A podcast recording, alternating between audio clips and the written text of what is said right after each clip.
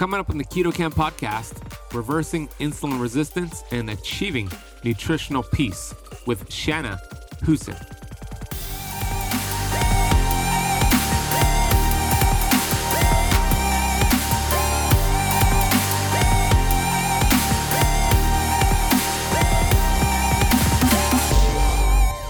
With women, I'm almost always increasing their protein because almost all of them are not eating enough, and that's not a focus for them. And, and we've been so ingrained with the plant-based, and I don't have issues with people eating plants. It's just they're not eating protein and natural fats, which are the foundations of hormone building and building neurotransmitters and building our bodies, basically, that they're going to be ill and hungry.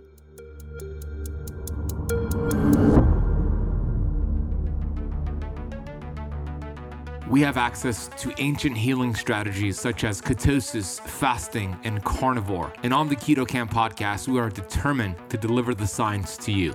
We bring in the thought leaders in this space to have extraordinary conversations so you could apply it and change your life. Your body was built to thrive. Your body is capable of healing as long as you identify the interference and remove it. I believe you are a masterpiece because you are a piece of the master. My name is Ben Azadi. I'm the best-selling author of KetoFlex, and I want to thank you for spending part of your day with me.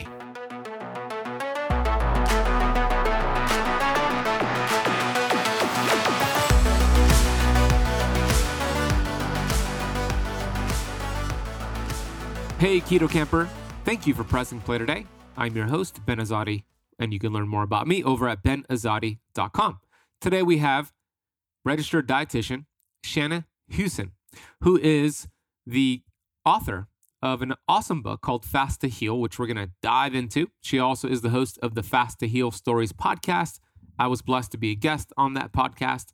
We get into her backstory, fifteen plus years as a conventional dietitian, transitioning into becoming a health coach and unlearning a lot of the things she learned that was wrong, which is the conventional approach to achieving optimal health. You're also going to hear a really heart-wrenching, inspirational story about her son who became ill with ulcerative colitis and what she did to help her son, what she did to help her health, some of the, her findings along the way with The Obesity Code, Doctor Joe Marcola's work. And you're also going to hear a small study she did with twenty clients and the amazing progress they made in twelve weeks. And then we get into her book, Fast to Heal. She has an amazing acronym titled PEACE. Prepare your body for fasting, extend your fast, alter nutrition as needed, clean, challenge, and change, and ease your mind. We'll get into each of those and some actionable steps you can take today to achieve incredible results. You're going to hear why she loves changing things up like a great personal trainer, why she loves fasting, feasting, protein, fat, and so much more. This is a very important conversation for those who are struggling with obesity, being overweight, insulin resistance, diabetes, et cetera. You're going to get a lot from today's conversation. Before I bring her on, I want to take a minute here to get to the Apple Podcast rating and review of the day. This five-star review comes from G R H R C E F R H, titled The Best. I love, love the Keto Camp podcast. I can tell Ben really cares about people's health and well-being. Heart emoji, heart emoji, one hundred percent emoji. Not only does he share excellent, professional, groundbreaking experts in nutrition and physical health, Ben offers great pathways and advice for quality mental and well-being health. I love the fact that every episode gives relevant information that can be implemented day one. I implement a new technique or skill after each podcast. That is so awesome. I love that. One thing is to get the information. Another thing, which is much better, is to take action, and you are an action taker. Thank you so much for taking the time to leave that rating and review and for listening, and kudos to you for taking action, because information doesn't change anybody's lives.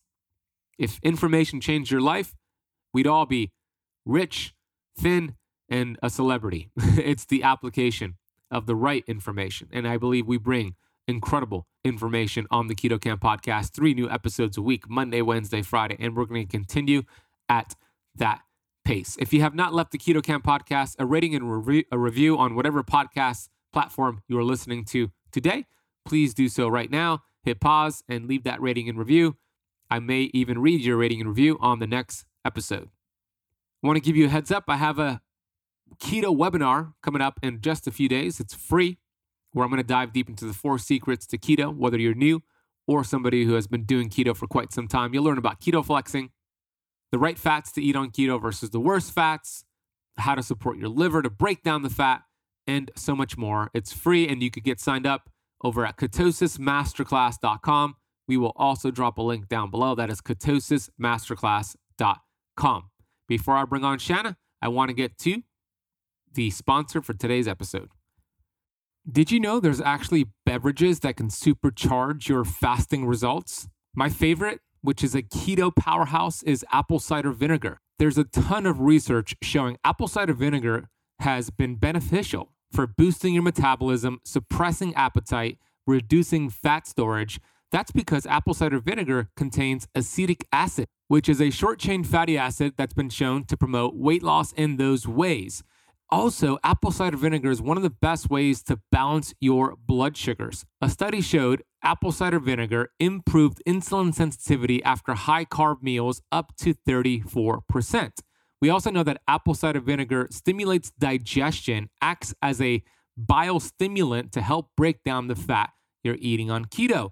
Another research study showed apple cider vinegar protects against mineral depletion. If you're like me, you probably don't like the taste of apple cider vinegar. I think it tastes disgusting. That's why my go-to is Paleo Valley's Apple Cider Vinegar Complex. This is an organic blend of apple cider vinegar and four more gut and health supportive superfoods. I take this before my meals. I take it before coffee, and this enhances my fast and my blood sugar regulation. You'll find it contains organic apple cider vinegar, organic turmeric, organic ginger, organic Ceylon cinnamon, and organic lemon. Since you are a listener of the Keto Camp podcast, we worked out an exclusive discount code for you to get the apple cider vinegar complex capsules and all of the products over at Paleo Valley. All you need to do is head to paleo valley dot com and use the coupon code keto camp fifteen at checkout for fifteen percent off your entire order. By the way, they got delicious beef sticks and an awesome organ meat complex. Go check them out. paleo valley dot com. That is keto camp fifteen at checkout. We'll also drop a link down below in the show notes. Okay, let's have an amazing conversation with Shana Hussin.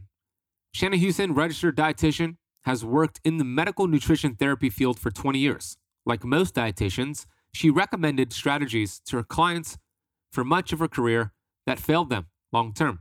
After discovering new weight loss and healing concepts, she developed a five-step nutritional peace program for her clients, resulting in immediate and sustained success.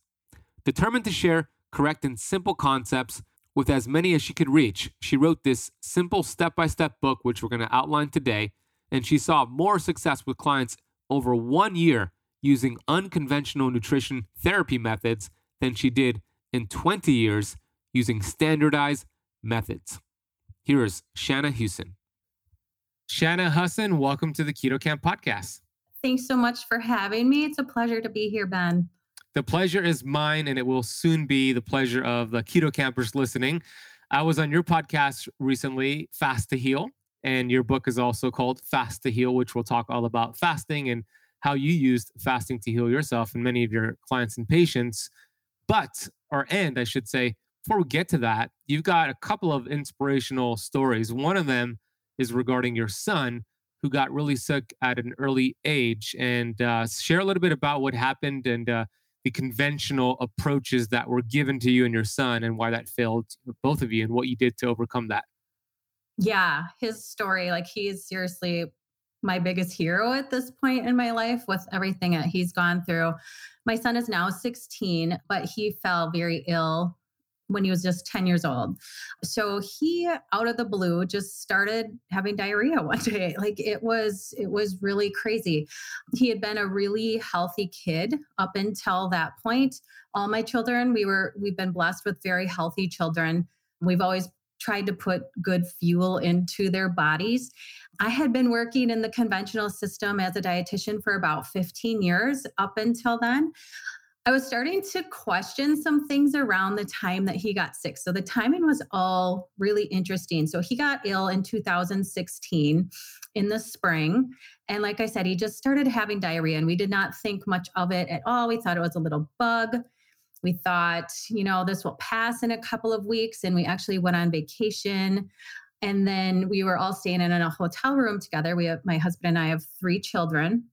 I noticed he was still having diarrhea and a month had, like a, about a month had gone by. I'm like, dude, like this is, we got to get this checked out when we get home. So he underwent a whole bunch of testing. And at this point, we we still weren't thinking much. We thought he had some sort of virus or, you know, maybe food poisoning that was kind of lasting a little bit longer than expected. And after he started to get test after test showing up negative, like we tested him for all of the foodborne illnesses, all of that came back negative. And my husband and I were starting to kind of panic a little bit and, and look deeper into what this could be and try not to let our, our minds go too far. But ultimately, three months after he started having symptoms, he had a colonoscopy done and he was diagnosed with ulcerative colitis. And at the time, it's like, I'm a dietitian, but I did not specialize in inflammatory bowel disease, and ulcerative colitis is a form of I B D or inflammatory bowel disease, and very terrible. And he had a severe case. You know, some some cases aren't very severe. Crohn's disease is the other um, form of I B D.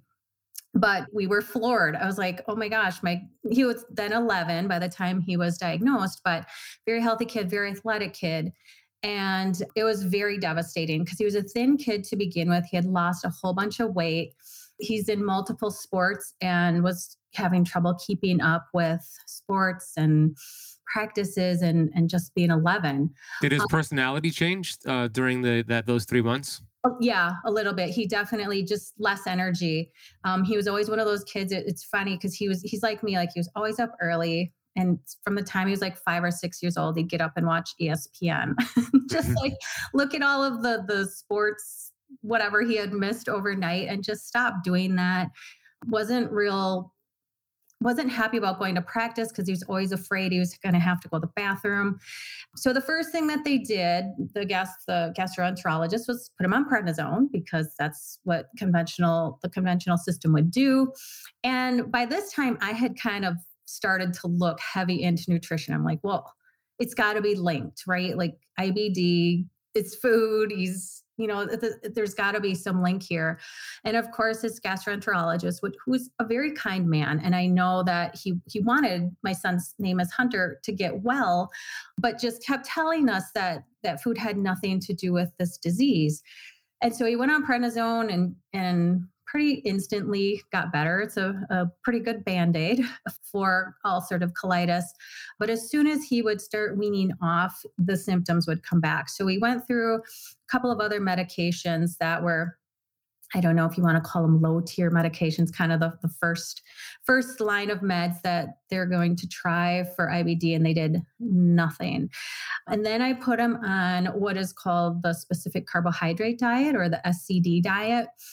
And it's similar to like a paleo diet in that you can't eat any sort of processed food, no sugar, no grains, but there's no limits to like nuts or fruit or any, any of that sort of thing. And we were pretty healthy eaters already. So, but that transition kind of stressed our whole household out because I had to make all of our food. He was still in sports, going to, you know, tournaments on the weekends and me having to pack a cooler full of food, which was fine with me. But when you're eleven, twelve, you don't want to be different that from the other kids. So it was a hard time, but he wasn't getting better and nothing was helping. And by this time he'd lost a ton of weight. He was starting to, to kind of fall down the height and weight charts. And fast forward a year, he actually got hospitalized from being in a very severe flare and he had a concussion. It's just, He just went through some, some really rough things. But while he was in the hospital, a, a different pediatric gastroenterologist talked to us about taking his colon out. And he was twelve and a half. I'm like, I, no, mm-hmm. He's twelve. It's crazy. And I'd say, and I'd ask questions. And by this time, I'd started to do a deep dive into anything that this could be linked to, parasites, vaccines, you know, water, quality of food, glyphosate, all it, like I was looking heavy. And he came in and, and said, you know, you may need to prepare for a, taking his colon out. And I asked him kind of as a last ditch, I was in like a parent forum with a bunch of parents with kids with I B D. You know, like, what about an antibiotic protocol? Like, this came on so suddenly and they had completely dismissed the, the infection part that this played for my son. And he was in the hospital for five days and wasn't getting better. And then they agreed to let, let us try like a, an antibiotic cocktail of four different antibiotics. And within two days, his diarrhea stopped. He was a different kid, but the doctors would only put him on it for six weeks because it wasn't part of the conventional therapy. So as soon as he weaned off, symptoms came back. We went through a whole nother year of, of him struggling. And by this time he was in eighth grade and one of the smallest kids in his class. By the time he was a freshman, he was five foot four and uh, barely one hundred pounds, just wow. tiny and still struggling to play all his sports. And so we ended up, I was just researching anything that I could grab onto to save his colon. And I came across a team of doctors led by Thomas Barodi in Australia, who believe in the infection theory of Crohn's and colitis. And they kind of took us under their wing, thank God, and gave us a protocol. And believe me, I, I know what antibiotics do to the gut and the microbiome. But by that time, he was so far gone with an infection that was taking over his body that that antibiotic protocol pulled him out of flare within a couple of weeks. And he stayed on low dose antibiotics for a couple of years and now has been off all medications. He's sixteen. He's almost six feet tall. Anyway. Wow. Um, about one hundred forty-five. He's still a thin kid, but it's it's a genetic thing. My husband was kind of built like him. Mm-hmm.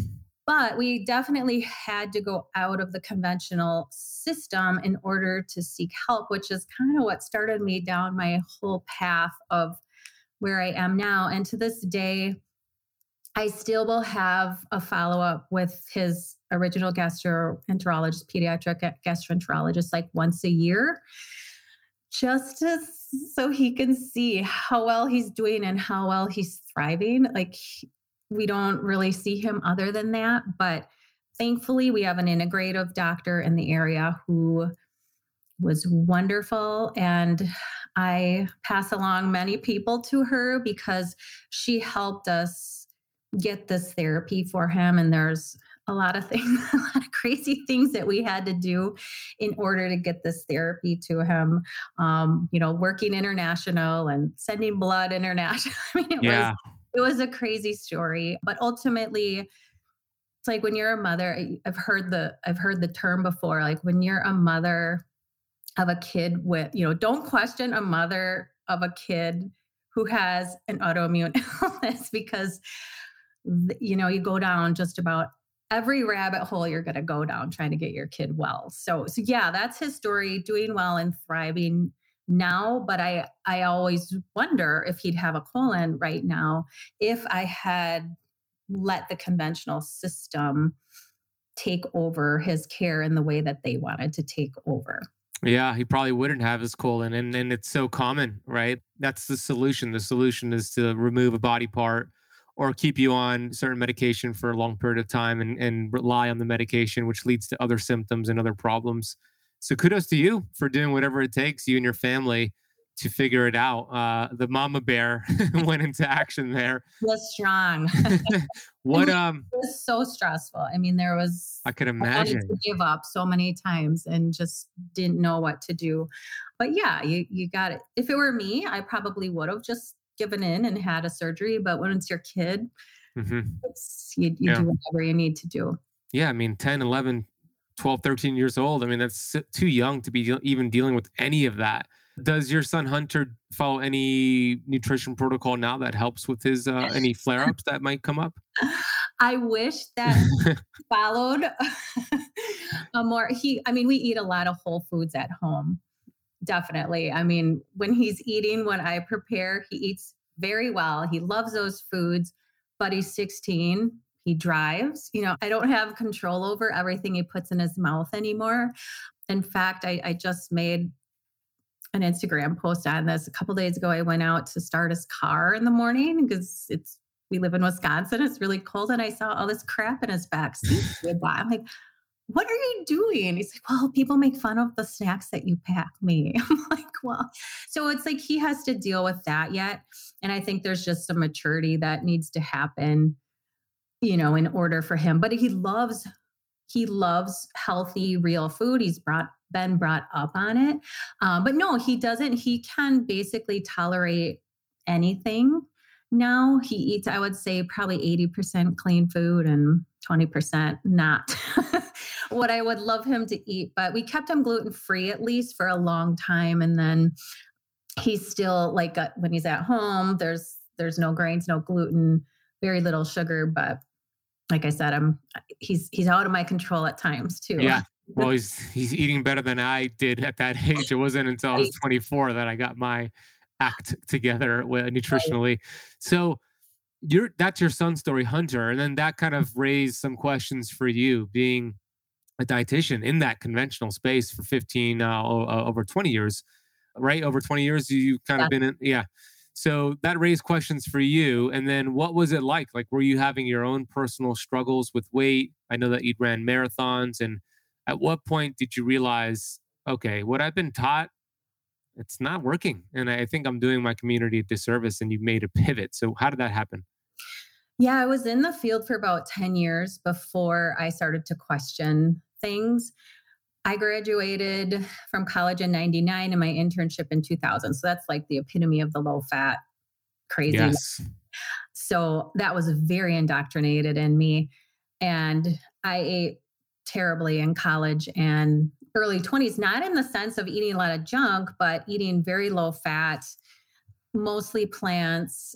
The dressings that I would put on my salads were low fat. And if they did have fat in them, there were seed oils. So I was doing what I thought was really healthy. And I was eating the whole grains and eating the oatmeal and eating when I got up and, you know, as soon as I got up in the morning. And about ten years in, I, my clients, my patients, by that time I had transitioned into the health coaching area of, of a local institution and I was health coaching employees and they just, they weren't getting better. Like I would do their health assessments from year to year and nothing, nothing changed. And they, you know, a lot of them were following programs that I had laid out for them and my own health was starting to deteriorate. I developed some pretty severe bloating after college and into my thirties.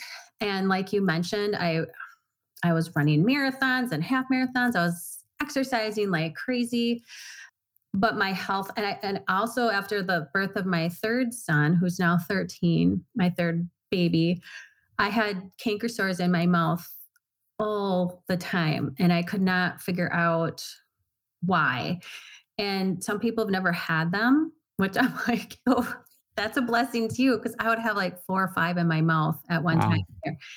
Just, ex- they're very painful. It's like all you think about all day. Yeah. And so anyway, I'm like, there's, there's gotta be something to this. I eliminated so many foods, but of course I didn't eliminate seed oils. I didn't know, I didn't know how inflammatory they were. I was eliminating meats, of course. I'm like, oh, I'll go vegan first. And that was like the worst six weeks ever. I've been there. Oh, I was bloated all day, every day. I felt terrible. I had no energy. Um, you know, some, I think a small subset of people can thrive on that, but I, I definitely wasn't one of them. I eliminated gluten. I eliminated all kinds of things, dairy, and I just was not getting better. Um, so yeah, so it was like now about fifteen years into my career, I, I was, I actually was like, I, I can't do this anymore. When Hunter got sick and I started to look at all of the possibilities, I, I just, I'm like, I can't be in this industry right now. And I actually left and I focused on getting him well. And thankfully I could do that. And then I also, I was a substitute teacher in the school district for three years, just because it worked well with our schedule. And I wanted to do something. And that was a, a huge, interesting experience as well. But yeah, I left the system, studied up as much. I didn't know if I was ever going to go back. I'm like, I just, there's so much conflicting information. I don't know that I can go back into that world. So I kind of just left. And then in two thousand eighteen, um, you know, I'm a podcast junkie. I've listened to yours forever. I've listened to all, you know, kind of the holistic leaders in the space. And so many of them would talk about intermittent fasting. And me being trained in the conventional system, I'd be like, I would just put a wall up every time somebody would talk about it. Like, I don't know how that can be healthy. How do people just not eat during the day? You know, I was one of those people. I was a sugar burner for sure. If I was running in the morning, if it was five o'clock, I was eating something before my run because I thought that I had to. You know, so I'd be eating for the better part of the day, snacking, and healthy snacks, of course, was, was what I thought. But ugh, I just, I was running a ton and exercising, but I couldn't figure out, like, my weight was managed during my like thirties, forties, but I had to work really hard. Like, I was running at least twenty miles a week. I was strength training. I was, you know, doing everything that I thought. And when I struggled with my weight was in college and struggled, I struggled big time. There's pictures in my book, but that was when I was eating late at night. I was eating a ton of seed oils. I was doing inflammatory things to my body. I live in Wisconsin, so I'm not going to pretend there's not a, a culture of beer drinking here, especially at the colleges. So I was basically trashing my body. And I think it just, it took its toll. Having three kids in five years, you know, all of those things just kind of put me in my own health crisis and took took a long time to figure it out. But it wasn't until I started implementing an intermittent fasting and really dialing back on carbohydrate intake and increasing my protein and natural fat intake that it was like a couple of months that I was really healing. The bloating went away. The canker sores were going away. I was sleeping better. I got really excited. And at that time, I was working at just a, a really small G I clinic, um, part-time. And I'd finally given intermittent fasting a try and couldn't believe how, how much healing I saw. And I thought, well, if, if I'm doing most of the right things, imagine what this can do for people who have a lot more poor habits than I have, how much healing they can see. So that's when I did like just a real small study at the clinic I was working at of twenty people. I want to take a quick break here to share with you about the dangers of taking fish oil. I know, shocking. I was somebody who took fish oil every single day for years. And then I came across a ton of research showing the dangers of consuming fish oil. I immediately found an amazing product called PureForm. PureForm is a plant-based omega. And the cool thing about PureForm is that it is uniquely processed with nitrogen to preserve it and make sure it does not oxidize. These essential fatty acids are cold pressed and you get the proper balance of omega six and omega three to feed your cells what it desires. We know that life begins and ends at the cell membrane. And when you have the proper fats, the building blocks for those cell membranes, all of a sudden, your fat burning hormones can do its job. So you lose weight. All of a sudden, your cells produce energy. So you feel good. So we know that cellular health is key for performance and longevity. So I've been taking PureForm every single day. My dog takes it every single day. So does my girlfriend and my mom. This is how much I love the product. If you want to get your bottle delivered to your door, head over to pure life science dot com. Check them out, order a bottle or two, and you'll be amazed by how you feel after taking this just after a few days. That is pure life science dot com. Use the coupon code B E N four to apply a four dollars off coupon. That is Ben, B E N, and the number four. International shipping is available. Okay, let's go back into this episode of the Keto Camp podcast. Yeah, let's share about that. That's pretty cool. So you did a, a, a study on how many people? twenty people. Mm-hmm. twelve-week study, right? So I have that in my notes. So uh, share, what did you do with them and what were the results? Yeah. So we basically just, I educated them on intermittent fasting and we started really slowly. We did like fourteen hours for two weeks, sixteen hours. And by the time they were at their twelve weeks, we were doing eighteen hours most days. We weren't even, and, and they could do a challenge day is what I call them. And um, I have that in my book as well, but they could do a twenty-four hour challenge day if they wanted to, but they didn't have to. And so they were basically just doing an eighteen hour fast. And then we really focused on whole foods. We didn't even completely eliminate all the grains and sugar.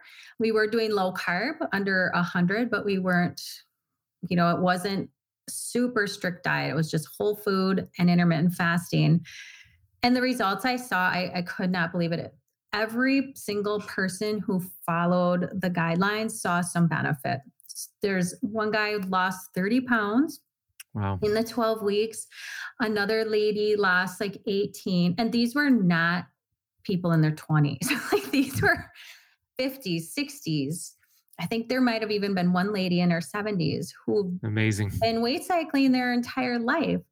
So the results were amazing. I remember this one lady, my my favorite story from that study is she came in for like her third follow-up and she's like, well, hey, Shana, I'm not binge eating at night anymore. And I'm like, I didn't know you were a binge eater. And she's like, oh, well, I was too embarrassed to tell you at the beginning, but I don't have that. After thirty years, I, I don't wait for wow. my husband to go to bed and raid the pantry. Amazing. I was like, I love that. I'm so glad yeah. you shared it with me. Yeah. I can't help you if you're not honest with me, just so you know. For the future. That's true. That's a huge victory, the binge eating. I see a lot of people who do fasting and keto and overcome these binge eating. thirty years, you mentioned this woman, and in twelve weeks or less, she overcame that. I mean, that's that's powerful. Yes. She was a grandma. She's like, I can get down on the floor and play with my granddaughter now.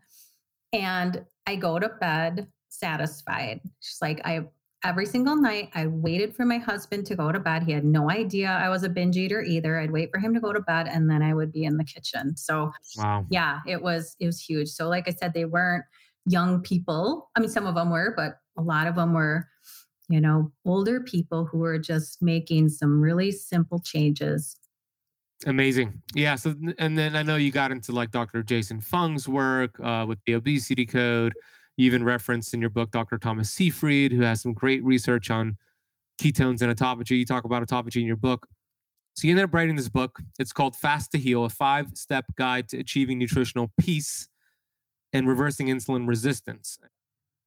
You have a great acronym in the book that uh, I want to get into each different letter and maybe give some tips Uh, a couple of tips from each letter, but don't give it away at all because we want the Keto Conference to go get the book, which is available on Amazon. We'll put a link down below. But the acronym is PEACE. So let's, I have it in my notes what it means, but I'd like for you to explain what each letter means and then uh, two takeaways or two actionable steps that the listeners can do from each letter. Sure.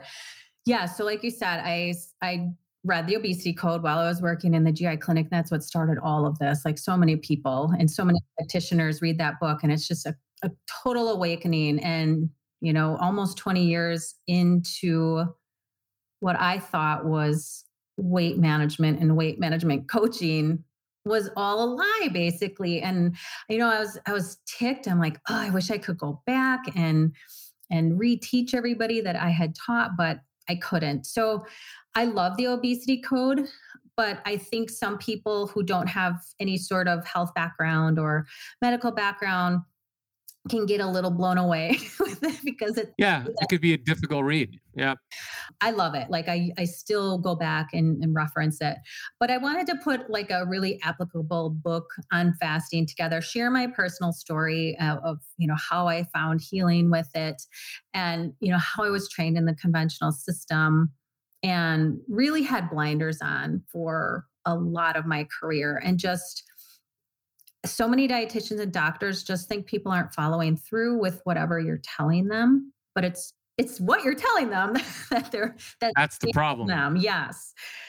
And so, you know, I just that was a, a, a whole awakening for me. And I'm I'm so glad that I read that book and just got started down this path. But the PEACE acronym is um, a five-step approach. And so the P stands for prepare, prepare your body. So what we do in that step is just prepare our body for fasting before we even try to, you know, some people are going to, are going to hear about fasting and be like, okay, I'm doing a forty-eight hour fast tomorrow and they're going to struggle. And so in that section, we talk all about preparing our body, like getting the junk out of your system as much as possible, trying to eat more whole foods, trying to get your carbohydrates down so that your body can start adapting to using a different fuel, being ketones and fat burning in that step before anything else. And so most people generally spend about two weeks there just, you know, getting the junk out. So I, one of the focuses is on organic foods. And I always say, you know what, let's meet where you're at. I don't expect you to get everything organic, but whatever you can afford, get the highest quality of whatever you can. So that's one of the big concepts in that section. And then we also work on getting snacks out in that first couple of weeks. So those are two big take homes in, in the P part. Yeah. And let me just, before you move on to the next one, I think that's terrific because I, I always say fasting is like a muscle, right? You're so spot on when you say, okay, somebody hears about fasting and Jennifer Aniston does fasting. I'm going to do forty-eight hours fasting tomorrow. But it's like, okay, hearing about CrossFit and you're, you've been a couch potato for ten years and you go and you go to the CrossFit gym and do a sixty minute workout, that's going to mess up your body. You're going to hurt yourself. Very similar to what you're saying here. If you've been eating every two to three hours, high carbohydrate, processed foods, and you fast just eighteen hours, but even four, even twenty-four to forty-eight, you're going to feel awful and you're going to do more harm than good. You need to build up the fasting muscle, just like a marathon.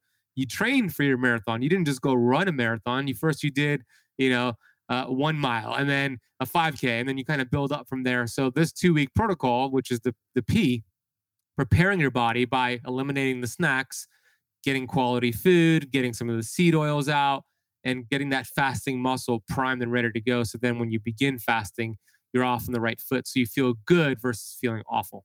Absolutely. Yes. So great protocol. Yeah. So then the, the E stands for extend fast. So that's where we just start extending that fasting muscle a little bit more.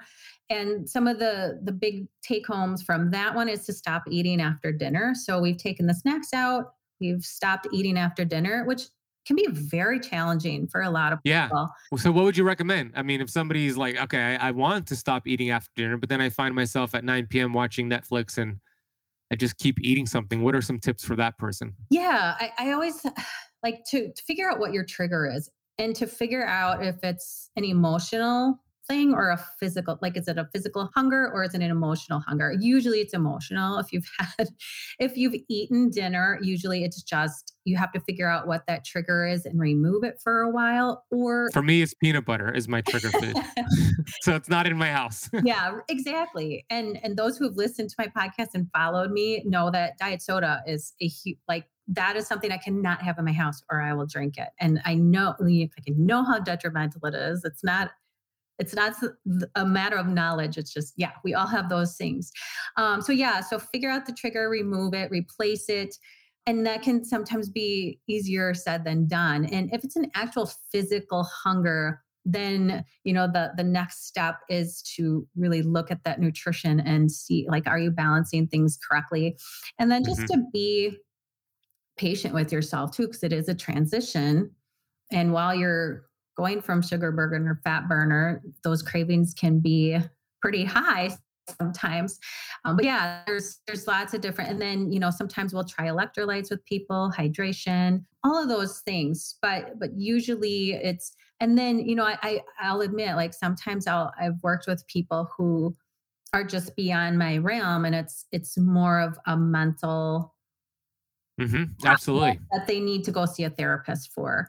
Yep. So for me, so what works for me and what did work for me, because I used to be a really late night eater, is uh, like you said, getting those electrolytes up, making sure you have enough minerals, because that's going to be important. When you're mineral deficient, electrolyte deficient, it could show up as like a, a hunger or a craving. So that's number one. And then getting enough protein in at that final meal is number two. So that goes to your point with getting enough macros, the right macros. Brushing my teeth right after dinner as well, because I don't want to brush my teeth twice. So it's like, ah, if I eat that, I already brushed my teeth. I got to brush it again. And then I always look at, say I'm going to do something. So the, de- the definition of discipline is giving yourself a command and following it, which is so easy to say and have the intention, but once you're in the thick of it, much harder to do. So the perfect example is here. Okay, after I'm done eating at seven p.m., the command I'm giving myself is that I'm done eating until the next morning. But then you're in it, you know, and you start having those thoughts. You start thinking about the cookies in your cupboard or whatever it is, and you kind of like, should I go get it? Should I not? So for me, I always think about those thoughts that are persuading me, convincing me to go off track from what I said I was going to do as my paradigm uh, of these like set of habits that are just deep underneath me that are, you know, set to kind of sabotage you in a way because it's these learned behaviors. So I look at the paradigm as like this bastard, like, and I tell the, bar- the paradigm in my head, like, you're not going to win, paradigm. Like, I got this. So, so I actually have those conversations in my head. So for me, that helps. Somebody might be more extreme. And to your point, they got to go speak to a therapist and all that. But for me, it's getting my protein up, electrolytes up, talking to my paradigm and brushing my teeth after dinner. That's what works for me. What about you? Like, what are some things that you personally do to prevent the late night eating? Yeah, I'll take it one step further than brushing. I floss, and then it really, ah. you really don't want. Me to too. That's part of it too. Yep. Yeah. Go back and do that. But yeah, I used to be a night eater, not as much so as like I was more so get up, and I felt like I had to eat right away. Okay, so you were like a first thing in the morning. Yes, and okay. I'm, I'm an early riser, so that can that can be just as detrimental as starting your day eating at five or six a m. So for, yeah, so for me, the brushing and the flossing was very helpful. And, but I think the biggest part was just when I started eating more protein and fat, I eat my heaviest meal around lunchtime, like anywhere from late morning to late or mid afternoon, somewhere in there. And I'm just like, I'll eat a light dinner and I'm just not hungry, but it took a while. It used to, you know, I used to be one of, just like most women where you feel like, oh, I can't eat, I can't eat, I can't eat. And then you're binging. So setting yourself up, getting nourished early enough in the day. And I think some of it just works with your natural rhythms too, mm-hmm. like if you're a morning person versus night person. But um, yeah, it's so habitual. And I remember like my pregnancies were, were the times where I was like, oh, I'm pregnant. I can have ice cream tonight or popsicles or whatever it is. For me, it's completely habitual, but the habit forms very quickly. Like it's like two nights of ice cream and all of a sudden it's like... And I know for me too, it helps. Like some people don't want to draw others in for support. They just want to be quiet about it and like, oh, I don't want anybody to know I'm starting this new thing because then if you fail, you're embarrassed. But for me, it really helps to pull other people in and be like, hey, you know, I'm trying to work on this. Can you support me with that? And so even just having one close person in your corner when you feel like you're going to go off the rails can be extremely helpful. And just confide in that one person, say, hey, you know, there's a habit that I'm trying to break. Can you be my, my go-to person while I'm trying to work through this? Is really a great helpful tip. Yeah. Accountability. Accountability can be huge. So I love that. So that's the P, prepare your body for fasting.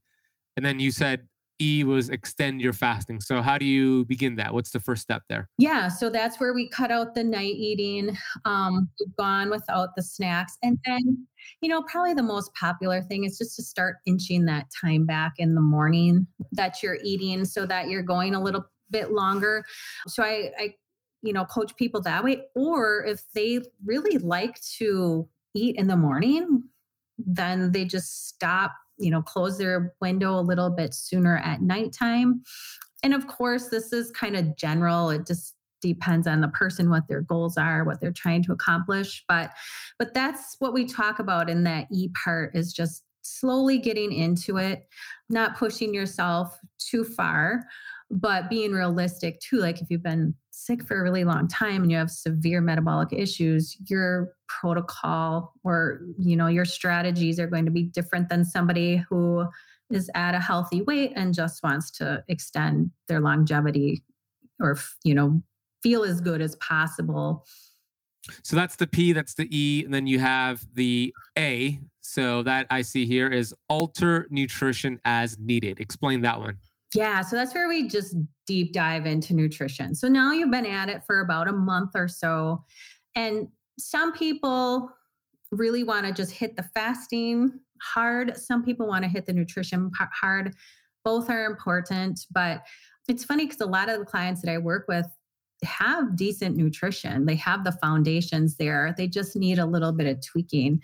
I honestly don't work with a ton of clients who are like eating all trash. Like usually the clients that I'm working with are eating pretty well. It's just some fine tuning. So that's where we look at what's working, what's not working. With women, I'm almost always increasing their protein because almost all of them are not eating enough. And that's not a focus for them. And, and we've been so ingrained with the plant-based. And I don't have issues with people eating plants. It's just when they're not eating protein and natural fats, which are the foundations of hormone building and building neurotransmitters and building our bodies, basically, that they're going to be ill and hungry. So that's where we just go and tweak what whatever needs to be tweaked. And now, I will admit, um, when I wrote the book, I, I know I write about the seed oils and getting natural fats in there, but it was one of those things that you almost forget about because it's so new. Like it's new for me as a dietitian because when I first came out, I was teaching people to eat those crappy seed oils. Like, oh, canola oil's great. And it's just been in the last year to two years that I'm really trying to focus people to get those out of their diets because they have no idea that they're as inflammatory as they are and can be impeding their fat burning and weight loss and healing overall. So that's something new that I really, in that section, really take a, a deeper look at is the seed oils. Yeah, so important. And and it's, you, you're right. We're always learning and evolving, and the seed oil part is very, very important. And you're right about the protein. A lot of men and women undereat the protein, and, and uh, protein is so important, whether you're doing keto or not. It's just most people are not getting enough protein. And if you're doing a, a vegan, a plant-based approach, the protein in, in plants is different than the protein in, in animals, right? There's incomplete proteins in plants. You ha- kind of have to be strategic with that. But, but animal-based protein has complete protein, highly absorbable. You get more bang for your buck. So just throwing that out there for anybody who's doing a vegan approach. I'm not saying don't do it, but just keep in mind, you have to be really smart with how you get all the aminos out in one meal. So that's alter nutrition as needed. That's A. Now we have the C, which is clean, ch- uh, challenge, and change. Speak about that. Yeah. And, and just going back to the protein real quick, it's super frustrating for me. As a, like I, I get all of these emails and updates from the Academy of Dietetics and nutrition professionals. And without fail, they'll always be like, oh, this is a good source of protein, or this plant source is a good source of protein. Or they'll say something like, women aren't getting enough protein. Here are some good sources, fish. And then they'll, they'll list some plant-based sources. Maybe they'll put soy or maybe eggs, but never, ever red meat. Never. Like it's, I have so many screenshots saved of all of these just messages that, that are so skewed and so excited. So yeah, so we, we definitely have a lot of work to do, but yeah, the C is for clean, challenge, and change. So we talk about like clean fasting. If you're getting stuck, maybe you need to make sure that your fast is clean and you're not stimulating insulin at some point during your fast. And then challenge days really work well, especially for people who've been sick for a long time or have pretty severe metabolic issues, prediabetes, diabetes type two, P C O S, heart disease, just saying, okay, I, I'm doing eighteen hours of fasting most days. Let's pick one day this week where I'm going to be busy and do a twenty-four hour fast, see how it goes. And then a couple of weeks from there, let's do a thirty-six hour fast. Not that everybody's got to do these long fasts, but if you have pretty severe insulin resistance, it might take some extended fast to really turn that around and see healing and bring you to your goals and bring you to your goals a little bit quicker than if you just did seventeen, eighteen hours. And seventeen, eighteen hours can work well for a lot of people. But some people just aren't going to see a lot of improvement or see a lot of weight loss with that because they have pretty severe insulin resistance. So, and then change is for just changing up your routine and not doing mm. the same thing. I'm guilty of it myself. It's like something works, You're yeah, we're we're creatures of habit. Yeah, and and you just doing keep doing the same thing, and it might work for a long time, but then it's like, oh well, if I'm not seeing benefit, what can I change up to make yeah, the so, body adapt? So important. That's it. Make the body adapt. Always changing up. The, all the great fitness coaches and personal trainers know that. Uh, the reason P ninety X, which is that uh, workout program, it, it's like muscle confusion. It's like one day you're doing upper body, and another day you're doing a different part of your body, high rep, low weight, and then vice versa. Keeps the body adapting. So it's very similar to what you're saying here. Change up your fasting routine, change up the foods you're eating, change up your workout, just mix it up. Make the body adapt. That adaptation is what creates really great things in, in the human body. So I love that. If you're anything like me, you spend a lot of money on supplements each month. Have you ever thought if these supplements are actually working for you? Are they attaching to your receptor sites and helping your cells do a specific job? What if you're not getting enough minerals? Or what if you have too much of something, creating an imbalance in other minerals? Knowing this will not only save you money, but it'll also improve your health, so you could balance out the vitamins and minerals that you really need. With that being said, how the heck do you know if you have a mineral imbalance? What I'm bringing you today is a chance to accurately test all of that at the comfort of your home. In this case, I'm talking about my friends over at Upgraded Formulas and their upgraded hair test kit and consultation. When you discover the truth here and what's going on with your body, you can vanquish any of those hidden deficiencies that are affecting your metabolism, thyroid, adrenals, mental performance, endurance, strength, and sleep, just to name a few. I've had Barton Scott on the show before, and he gave a masterclass on minerals. How this works is simple. You are sent a test kit, and you use some of your hair. You just cut off a short piece of your hair. It could be on your head or pubic hair. You send it back to them, and they have your results. They also offer a consultation to go over your results with you. It's simple, it's effective, and it's one of the best tests to know if what you're doing is working for you or not. If you'd like to get your hands on their deficiency test and consultation, head to upgraded formulas dot com. Use the coupon code Keto Camp fifteen to receive fifteen percent off your entire order. That is upgraded formulas dot com. Use the coupon code Keto Camp fifteen at checkout. We'll also drop a link down below. Now we have one more letter, which is the E, ease your mind. How do we do that? Yeah, so ease your mind in that fifth and final stage. And when I was when I was laying the book out and laying the acronym out, I'm like, do I do this first or do I do it last? Because it's so foundational. Um, but E is for ease your mind, and that's all about focusing on good sleep and stress management, because without those two being healthy, you're going to struggle. So that's where it's like, okay, I've implemented all of these things. My nutrition is keyed in. I'm I'm doing some fasting. I'm doing some challenge days. I'm hydrated. I, I'm still stuck. Like, w- what do I need to look at? And that's where, like with all my clients, if I work one-on-one, it's like, okay, sleep and stress. That's always one of the very first things I ask them about, because they're so foundational, and you know, the, it'll, it'll basically whack out your hormones. Yeah. If either one of them, and it's like, a lot of times it's like stress leads to sleep deprivation, or sleep deprivation leads to stress. So they're so interconnected.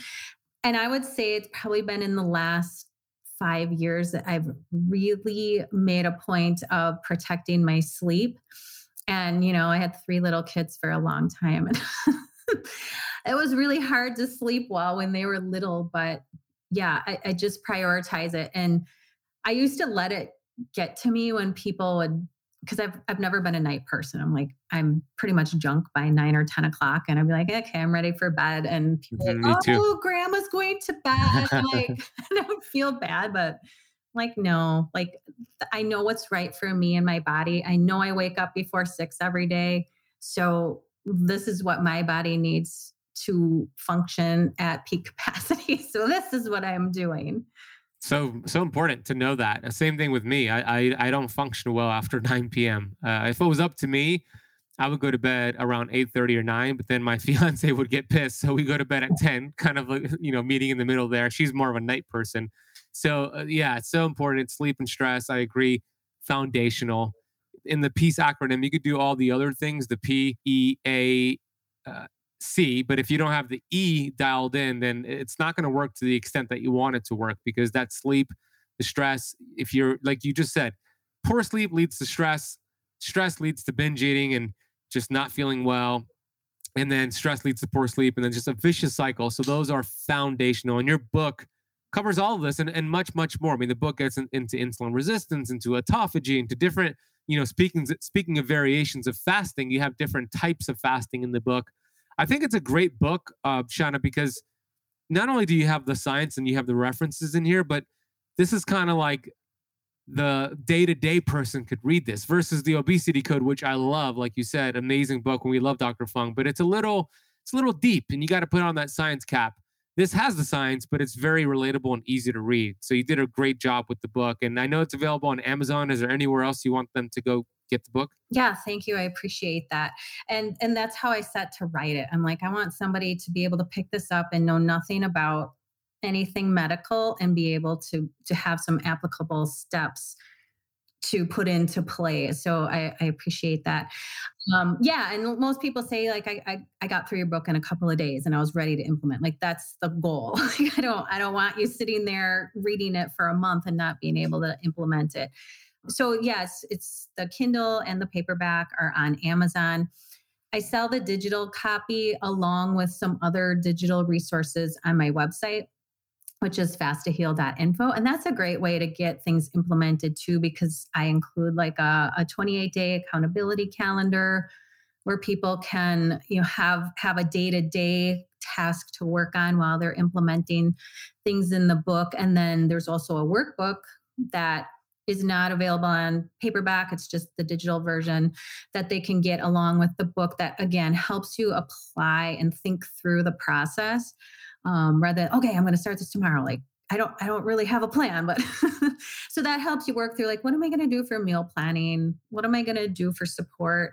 What am I going to do when I'm in a fast and I really don't think I'm going to make it through? Like, what are some steps, or what's, what are some things that I can do in this process to help me work through problems before they come?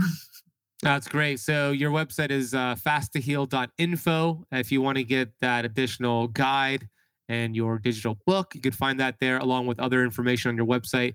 You have your podcast, which is the Fast to Heal Stories podcast. Uh, I was on there. You've got awesome guests on there. So go subscribe to that. Anywhere else you want them to go check you out, Instagram or anywhere else? I'm very active on Instagram. I've slowly learned that platform. I have a teenage daughter, so so she she helped me get up and running. But it's like, I'm a practitioner, so so the tech was a little overwhelming for the podcast and social. But yeah, you can find me on Instagram at shana dot hussin dot r d n, and then my website's fast to heal dot info. I no longer do a whole lot of one-on-one coaching, but I do have lots of digital programs. Some are kind of the big gamut of everything that's covered in my book. And then I, I also have one that's that's focused just on mealtime. So while I've worked with clients over the last several years with intermittent fasting, and I teach low carb as well, coming under one hundred grams to start with and then kind of tweaking. But the biggest frustration that they've had is the eating window. So I, I developed a, an online program just for that, like some five lessons that teach you how to really master that eating window, because that's what really seems to get people. And if you can't master that, it's hard to master the fast, and, and vice versa. So that can be found on fast to heal dot info as well. Awesome. We're going to put your website below. We'll put the Amazon link as well. Also a link for, we'll put the link for the, your podcast, the one that I was on. I'll put that link down below as well. Go get the book, Fast to Heal. Go subscribe to the Fast to Heal Stories podcast. And Shana, I want to thank you for uh, coming on the show and sharing your story about Hunter, your son, your personal story, your awesome book. And uh, I acknowledge you for being in that conventional space, in the trenches, and raising questions and finding the answers and making a big pivot. And now you're helping a lot more people because you're getting to the cause. So thank you for what you do and how you show up in this world. And thanks for writing the book as well. It's going to serve so many people. Oh, it's been a pleasure. Thanks for having me. I really hope you enjoyed that conversation with Shana. Go get her book. It's available on Amazon. We'll drop a link down below. It's called Fast to Heal.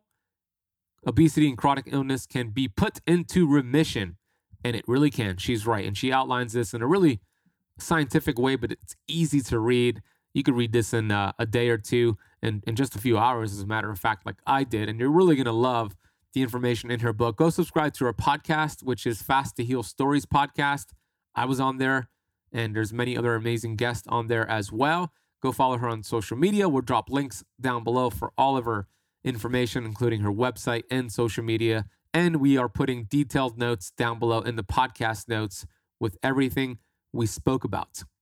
If this episode was beneficial to you, please consider sharing it with a friend, somebody you know who's struggling with insulin resistance, diabetes, obesity. They could really get this information, and it can make a big difference in their life. So copy and paste the link and text it to somebody and say, hey, I think you'd enjoy this conversation. If you have not left the Keto Camp podcast a rating and review yet on Apple Podcast, please do so right now, and go get registered for my free webinar all about the four secrets to keto over at ketosis masterclass dot com. We'll drop a link in the podcast notes for you to get signed up for free. Thank you so much for listening to the entire episode of the Keto Camp podcast. I will see you on the next one.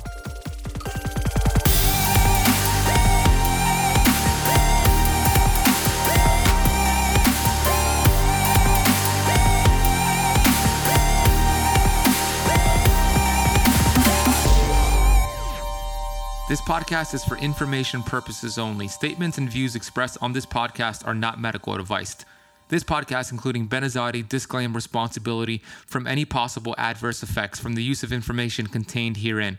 Opinions of guests are their own, and this podcast does not accept responsibility of statements made by guests. This podcast does not make any representations or warranties about guest qualifications or credibility. Individuals on this podcast may have a direct or non-direct interest in products or services referred to herein. If you think you have a medical problem, consult a licensed physician.